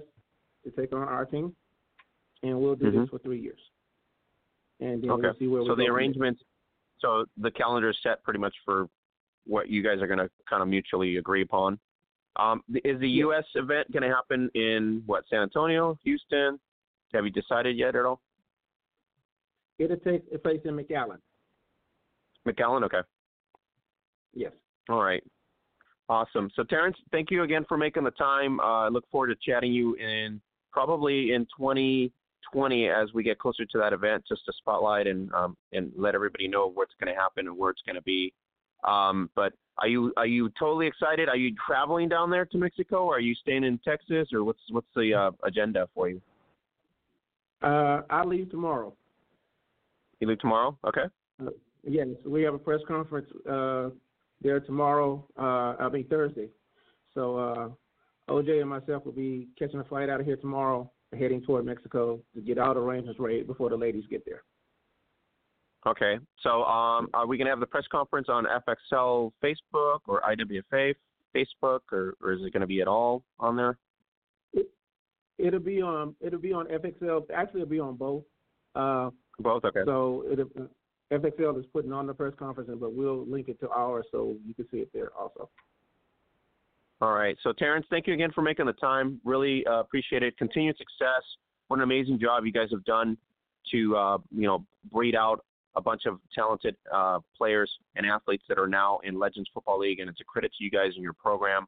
And so I really wanted to just bring on to give you a high five and shout out and continued success. And I look forward to chatting with you maybe in February or so when the next event comes up so we can let everybody know where it's going to be at and get you some exposure as well. Okay, Oscar, I sure appreciate you having me on the show. Best of luck to you and everything you do. I appreciate all you do out here for Women's League and giving them exposure and everything that they need. And it seems like you love your job, and that's what it takes to get this lady going to the next level. You're doing everything. I'm just trying to be a part of what you do. All right, Terrence, thank you very much. I appreciate everything you guys are doing now there, and just want to give you some really good props out there. But continued success, safe travels to Mexico. We'll look forward to the results on August 10th in terms of who will win the battle between the IWFA All-Stars and the FXL All-Stars. So, looking forward to August 10th at this point. Okay, Oscar, you know we're going to take this. We're going to bring it home for the USA. So. I just wanted to get it out of you before you left. Just want to make sure I get it out of you. Oh, yeah. We're going to bring this home, baby. We're going to get it. Go, Michelle. That's my girl right there. Go, Michelle. You got secret sauce right there. Michelle Marshall's the sauce. Okay, so you know where I'm at. Hey, I'm rooting on that. No joke football right there. Michelle Marshall. Okay. All righty. All right, Terrence. Have safe travels. We'll look forward to the results on August 10th then. Okay. Thank you, Oscar. Bye. All right, guys. That was the Terrence Haywood, the co-founder of the IWFA, and what an amazing work he's done in Texas with the IWFA. Created 2 different branches there, a traditional game and an elevator premier game. Just an exciting time to be in that league, and going forward, as he says, 3-year commitment here to send his best players to Mexico to compete against FXL Mexico as well. But they've done a tremendous job, and I wanted to bring him on to kind of just spotlight him, make sure he got his due. A majority of the players on the Austin Acoustic, in terms of star power, Cassandra Bills, Chris Daniels, Brittany, and the Dowdy sisters, Michelle Marshall, previous to that, all these players were basically Leilani Lopez, were all breaded into the IWFA brand before onto the platform of Legends Football League. So what an amazing job they've done. These athletes are obviously the utmost talent, and we can't say enough. Our own girl, Michelle Marshall, came from there as well with the San Antonio Legacy, as well as the IWFA there with the Austin Ravens. So looking forward to August 10th here. It's pretty exciting. We're going to go into the insider section of our show, and today I am excited to welcome into the Gridiron Blitz the LFL Fanatic and Nate Ward, who we're going to be talking Legends Football League here for a little bit in terms of the playoffs coming up here. Hey, Nate, how's it going? I'm doing pretty well. How are you, Oscar? I'm doing great. Thank you for making the time. I really appreciate it. My pleasure. Thanks for having me on. I'm actually just getting off the bus here, so I apologize for any background noise. Oh, no, you're fine. Nate, it's pretty much set, but we really can't officially say it's set until this weekend, which Austin takes on Nashville. Unless Molly Richardson can pull a rabbit out of her hat, it just doesn't seem like Austin's going to falter. You know what I mean? Like you said, it's pretty much set in stone. It's going to take a Houdini for Nashville to overcome what Austin has proven. That is that after the Legends Cup loss last year, they are a force to be reckoned with. I think coming close against LA was just a slight bump in the road. But I think moving forward, minor corrections from things we saw in that game and just not holding on to any grudges from that. I think they have a really good chance of going all the way. Not too many hurdles in their path. Nate, you got to see the disaster that was Chicago versus Nashville, where they couldn't even snap the ball correctly. Kind of a lot of issues there. Defensively, they played okay, but overall, Chicago, just a down year. I think it needs to be retooled. Nashville, I think, looks okay, but I don't think they're at that Austin Acoustic level. So really a tale of two different franchises that are just going through transition. Yeah, I think that's a game that both teams will not want to talk about for a while. I think on Chicago's side, I think it's a tale of a new coaching system. Obviously, with the departure of Keith Hack, that was a very key blow, as well as a lot of the veterans. On Nashville's side, I think it was just a case of bad luck. Like I said, with Austin, with LA, just a bump in the road. Nothing went right, but I think Nashville's on a good trajectory. I think they just need just a little more ramp up. And Chicago, I don't know. There needs to be another conversation about where the coaching staff goes from there and where a lot of players go from there. We saw that in that WoW clip, that there was a lot of frustration, a lot of animosity, and a lot of disconnect in that locker room, and that is not something you want to see in any team, especially when you only have 4 games in a season and not a whole lot of time to iron that out. Yeah, I totally understand. I kind of felt bad for Tomika Robinson and JaVale Thompson, but their highlight of the year, I think, was Emma Vanderhayden on defense, so that's something they can, kind of build on defense. I think they played decent on defense. Offensively, they just, couldn't. They look like the Omaha Heart of a year ago. They look really disarray on offense. You know what I mean? It's just they look bad.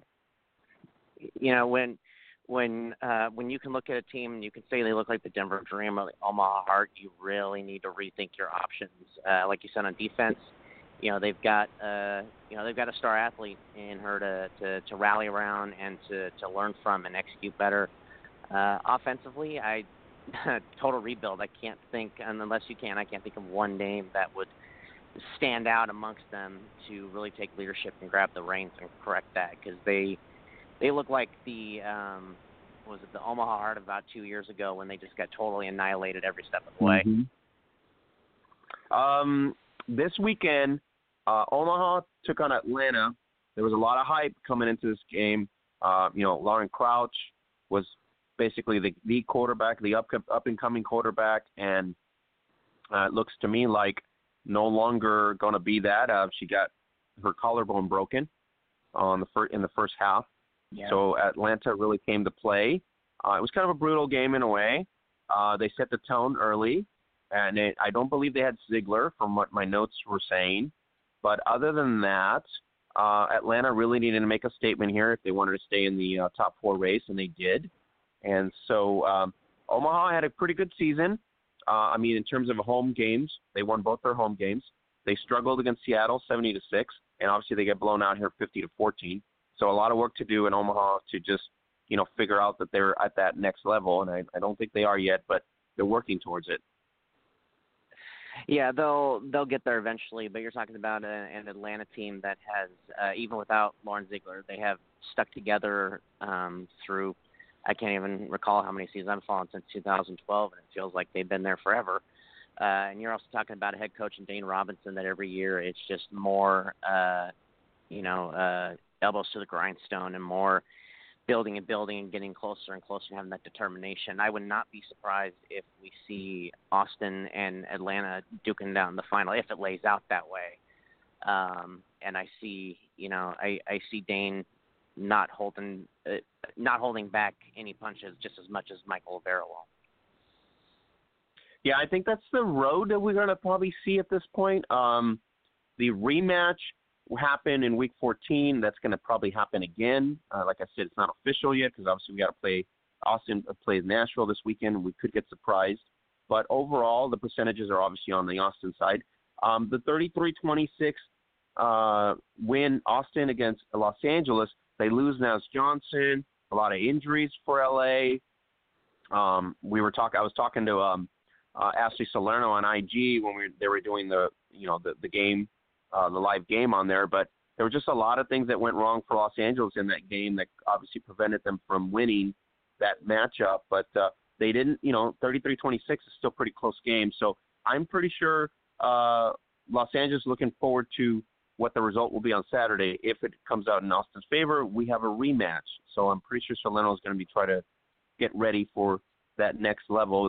She'd like to go back to the Legends Cup, and that would be nice.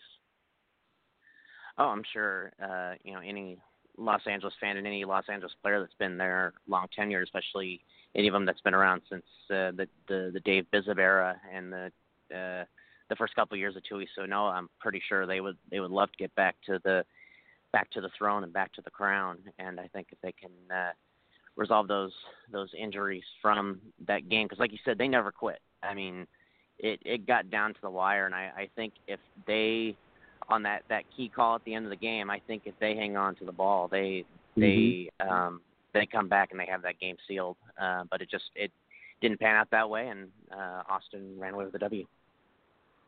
Yeah, and you know what? The only knack that we got to have on the LFL is obviously the too much of allowable penalties. It just they don't control the game to the point where if they had controlled the game, it would have been a different competitive game. But they just allowed a lot of stuff. And so that caused also some injuries that shouldn't have happened. And so, but there's just a lot of things that Mitch and the LFL can do. Unfortunately, they don't do season to season, but it would make it a lot more of a true ball game. But overall, I think LA is going to be ready on the second. I know, speaking to Ashley on Instagram, they said, hey, we're ready for the 24th. They're looking forward to whoever they're going to have to face at this point. It looks like it's going to be Austin again. So that's going to be exciting in Ontario. Atlanta against Seattle. That'll be Dane Robinson against Chris Michelson.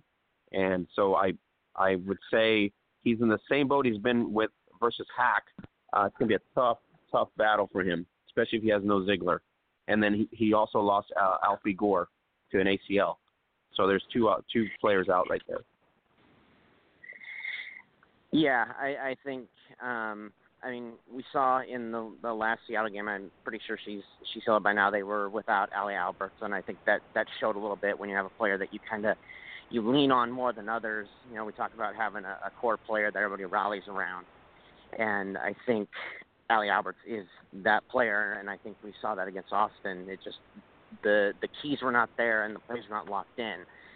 And I think once you have all those pieces together, I think it improves tenfold. So I think in terms of Seattle with getting their injuries together, LA getting their injuries together, and then Atlanta not having a couple of key players, I think we're in for a more interesting playoff than we have been. And that's also saying because of the fact that we don't have Eastern Western Conference. We're talking power ranks 1 through 4, so that throws a little curveball into the mixture as well.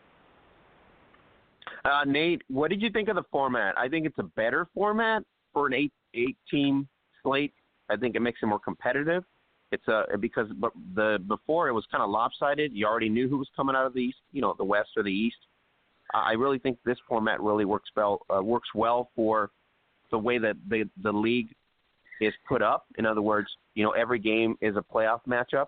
And so I think this type of ranking or this type of setting works way better for every team, because it's like you have to come every game with a playoff mentality.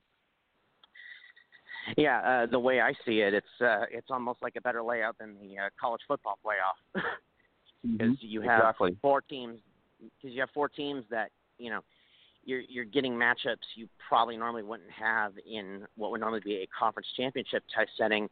But at this rate, also where we're at right now, you don't have a definitive winner.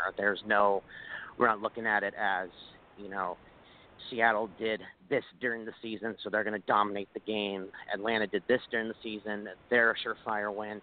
You can look up and down, the top, the bottom. They all have their positive sides, their trip-ups, and their strengths and weaknesses, and they will all play a factor in this new format, which I think we're going to see for years to come, and I don't disagree with it one bit. Yeah, especially if you keep the same market, 11, the 8 squad teams. I think it makes more sense that way. You can build brand loyalty.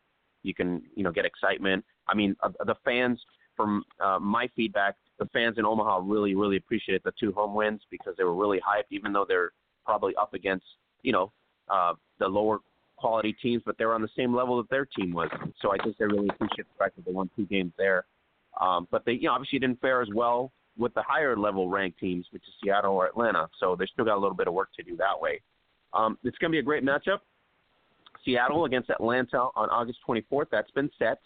So we're waiting for this weekend at Austin versus Nashville. Winner, if Nashville wins, that throws a kind of a kink into the whole armor thing. But I doubt that that's going to happen. I really think Austin is really looking forward to this.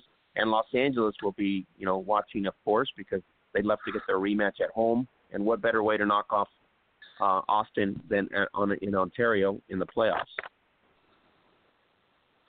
Yeah, I think Austin will be looking to put the L behind them, crank it back up, and knock down anybody that's in their way. Because I see a team that, you know, they're saying we just came up short last year, and boy, do we are we set on getting that trophy. And that's not to put down the other teams, but this is, you know, this is an Austin team that, much like, you know, the Omahas and the Denvers had their problems in the beginning, and then just sort of rebuilt, as we're saying up here in Seattle with the Mariners in baseball talk.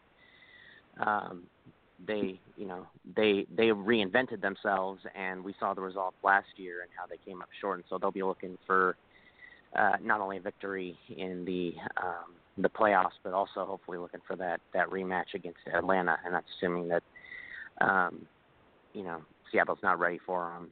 And we see something similar as we have the last couple times that Atlanta and Seattle have seen each other. All right. Nate, just let the fans know here. You've been a long-time LFL fan since, what, 2009, since it began, or? I first discovered it back in 2011 when they were on MTV2, and I kind of traced back their history from there, kind of checked them out. And then my wife was actually sitting next to me. She's excited I'm on here.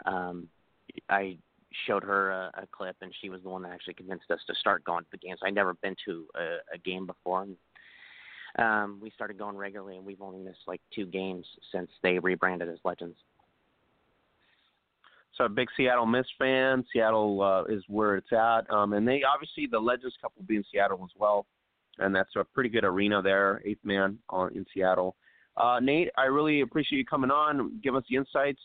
We'll be here next week. I don't know if you can make it next week, but if you can, that'd be great. And we'll kind of talk base this weekend. Austin against Nashville. It is a situation where the Knights can pull the upset here. We'll see if Austin lets down. But overall, the playoffs are set August 24th. Atlanta, Seattle, that is already set.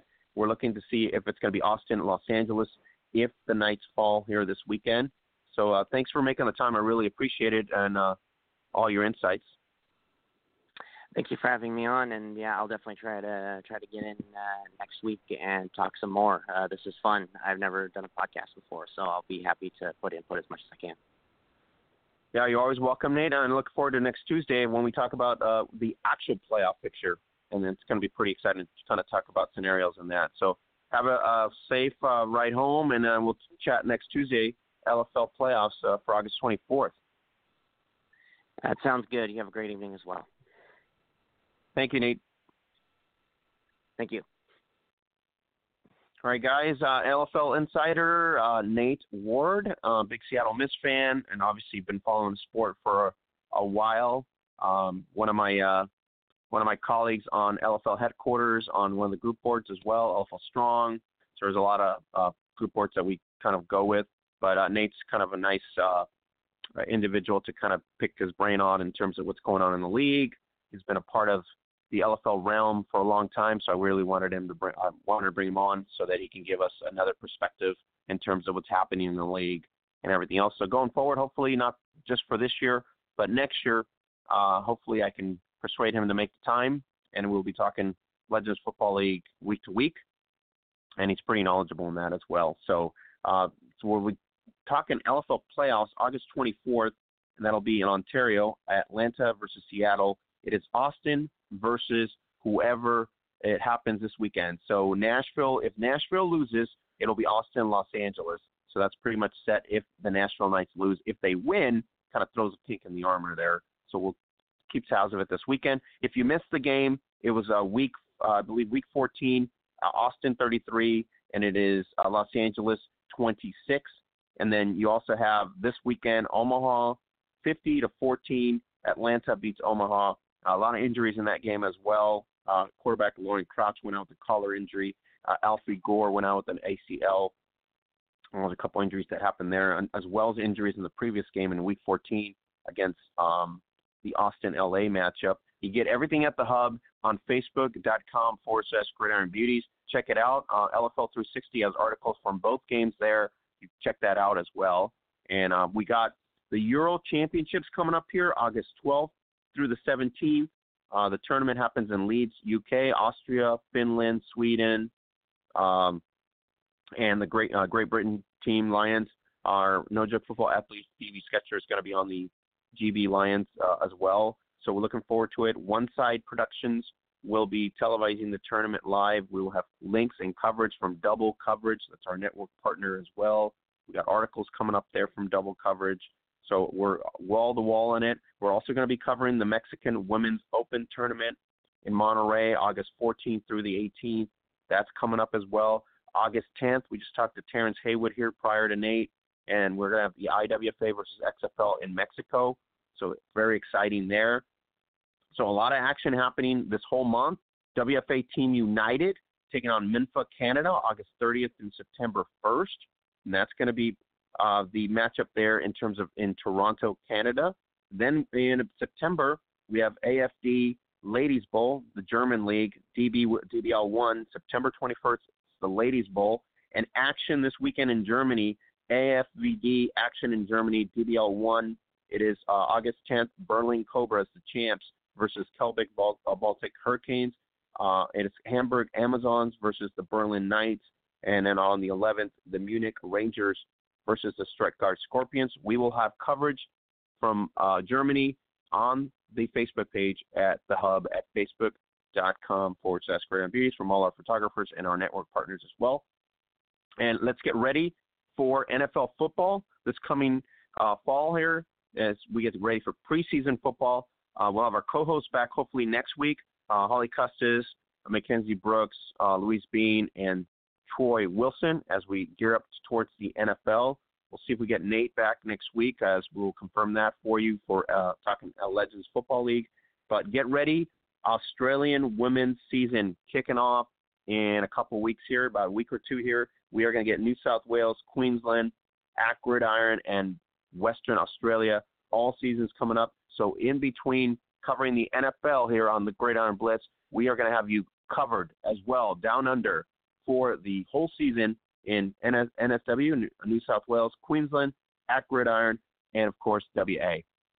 So we're really excited to find out what's going to happen in the new season down under for Australia. So really the whole thing's happening overall. If you missed it, if you haven't heard about it, or you want to know, you go to the hub at facebook.com/gridironbeauties. 20,000 strong on social media. The best podcast on the planet talking women's American football and NFL weekly. You're listening to it right here on iHeartRadio, Blog Talk Radio, TuneIn, Player FM, and Apple Podcasts. So really appreciate everybody going, giving us reviews and feedback. Really, really appreciate that. So thanks to Ebony Kimbrough, the owner of the Carolina Queens of the WNFC 2020, and thanks to Coach Rich Harrigan for coming in here and give us insights on the Philly Phantomz for the WNFC 2020, and of course Terrence Haywood, co-founder of the IWFA, kind of give us the insights in terms of his league and what an amazing job they've done there to kind of create a feeder system for Legends Football League, primarily the Austin Acoustic, and they've done a great job there as well. So wanted to bring everybody on just kind of talk about that. WNFC Phase 2, we will try to get a hold of some of the folks in La Muerte de las Cruces and the Mississippi Lady Panthers, the two other teams that are obviously on board now with Phase 2 of the WNFC 2020. So Carolina Queens, Philadelphia Phantomz, La Muerte de las Cruces, and the Mississippi Lady Panthers. And that's going to take effect in 2020. Kind of interesting to see how the mix will work out in terms of the Atlantic division in the WNFC, because now we've added some more competitive teams in there with Alabama Fire, New Orleans Hippies, then we got the Texas Elite Spartans, and obviously the staple Atlanta Phoenix. North Full of Pumas, from what we're told, no longer will be participating in the WNFC 2020. So that's I don't know where they'll end up at this point, but we'll keep you up to date on that as well at the hub. Go to our Twitter feed daily, everything on Twitter daily. Check it out. Help, tips, news, everything that's happened in the NFL. Plus, you get Twitter exclusive coverage from us on everything that's happening in the women's game from all our network partners on Twitter as well. We're shooting for 10,000 on Twitter. We're almost at 6,700. So if you don't follow us on Twitter, go follow us on Twitter. It's pretty awesome. And then if you haven't followed us on Instagram, check out our Instagram at Gridiron Beauties on Instagram. And if you don't use the hashtag, you need to start using the hashtag, because if you're a women's athlete that plays American football, your hashtag is a pretty simple hashtag. It's called No Joke Football, and that's what your game's all about. So use our hashtag. 10,000 hashtag impressions on Instagram using hashtag No Joke Football. Very proud of that. So check it out. Go to the hub. Go to Instagram. Go to Twitter. Check it out, 20,000 strong, bringing awareness to the women's football, and we are the best podcast on the planet. So thank you for making us number one and making us the best out there. We would not be on the air without our sponsor, who's been sponsoring us for 6 years. So if everybody wants to help us out, you go to Zazzle.com /Gridiron Beauties, Zazzle.com /Gridiron Beauties. Check it out. Save up to 20% off. Use the daily codes. Order some shirts. Order a hoodie, order anything that we have at the shop. And if you want to order the Throwback Classic, which is the silver and black No Joke Football shirt, go ahead and order that as well. That's the one that is being spotlighted by Sasha Cruz and all the other athletes that we sponsor as well, and as well as Anna Garza with the No Joke Football Own the Game, Own the Field gear. So check it out there, and you have that going on. So thanks to Mr. Hayward for coming in, and also thanks for Rich Harrigan and Ebony Kimbrough. And so we'll catch you guys here next week on the Blitz as we have the whole crew back. Appreciate it. Have a great night, everybody.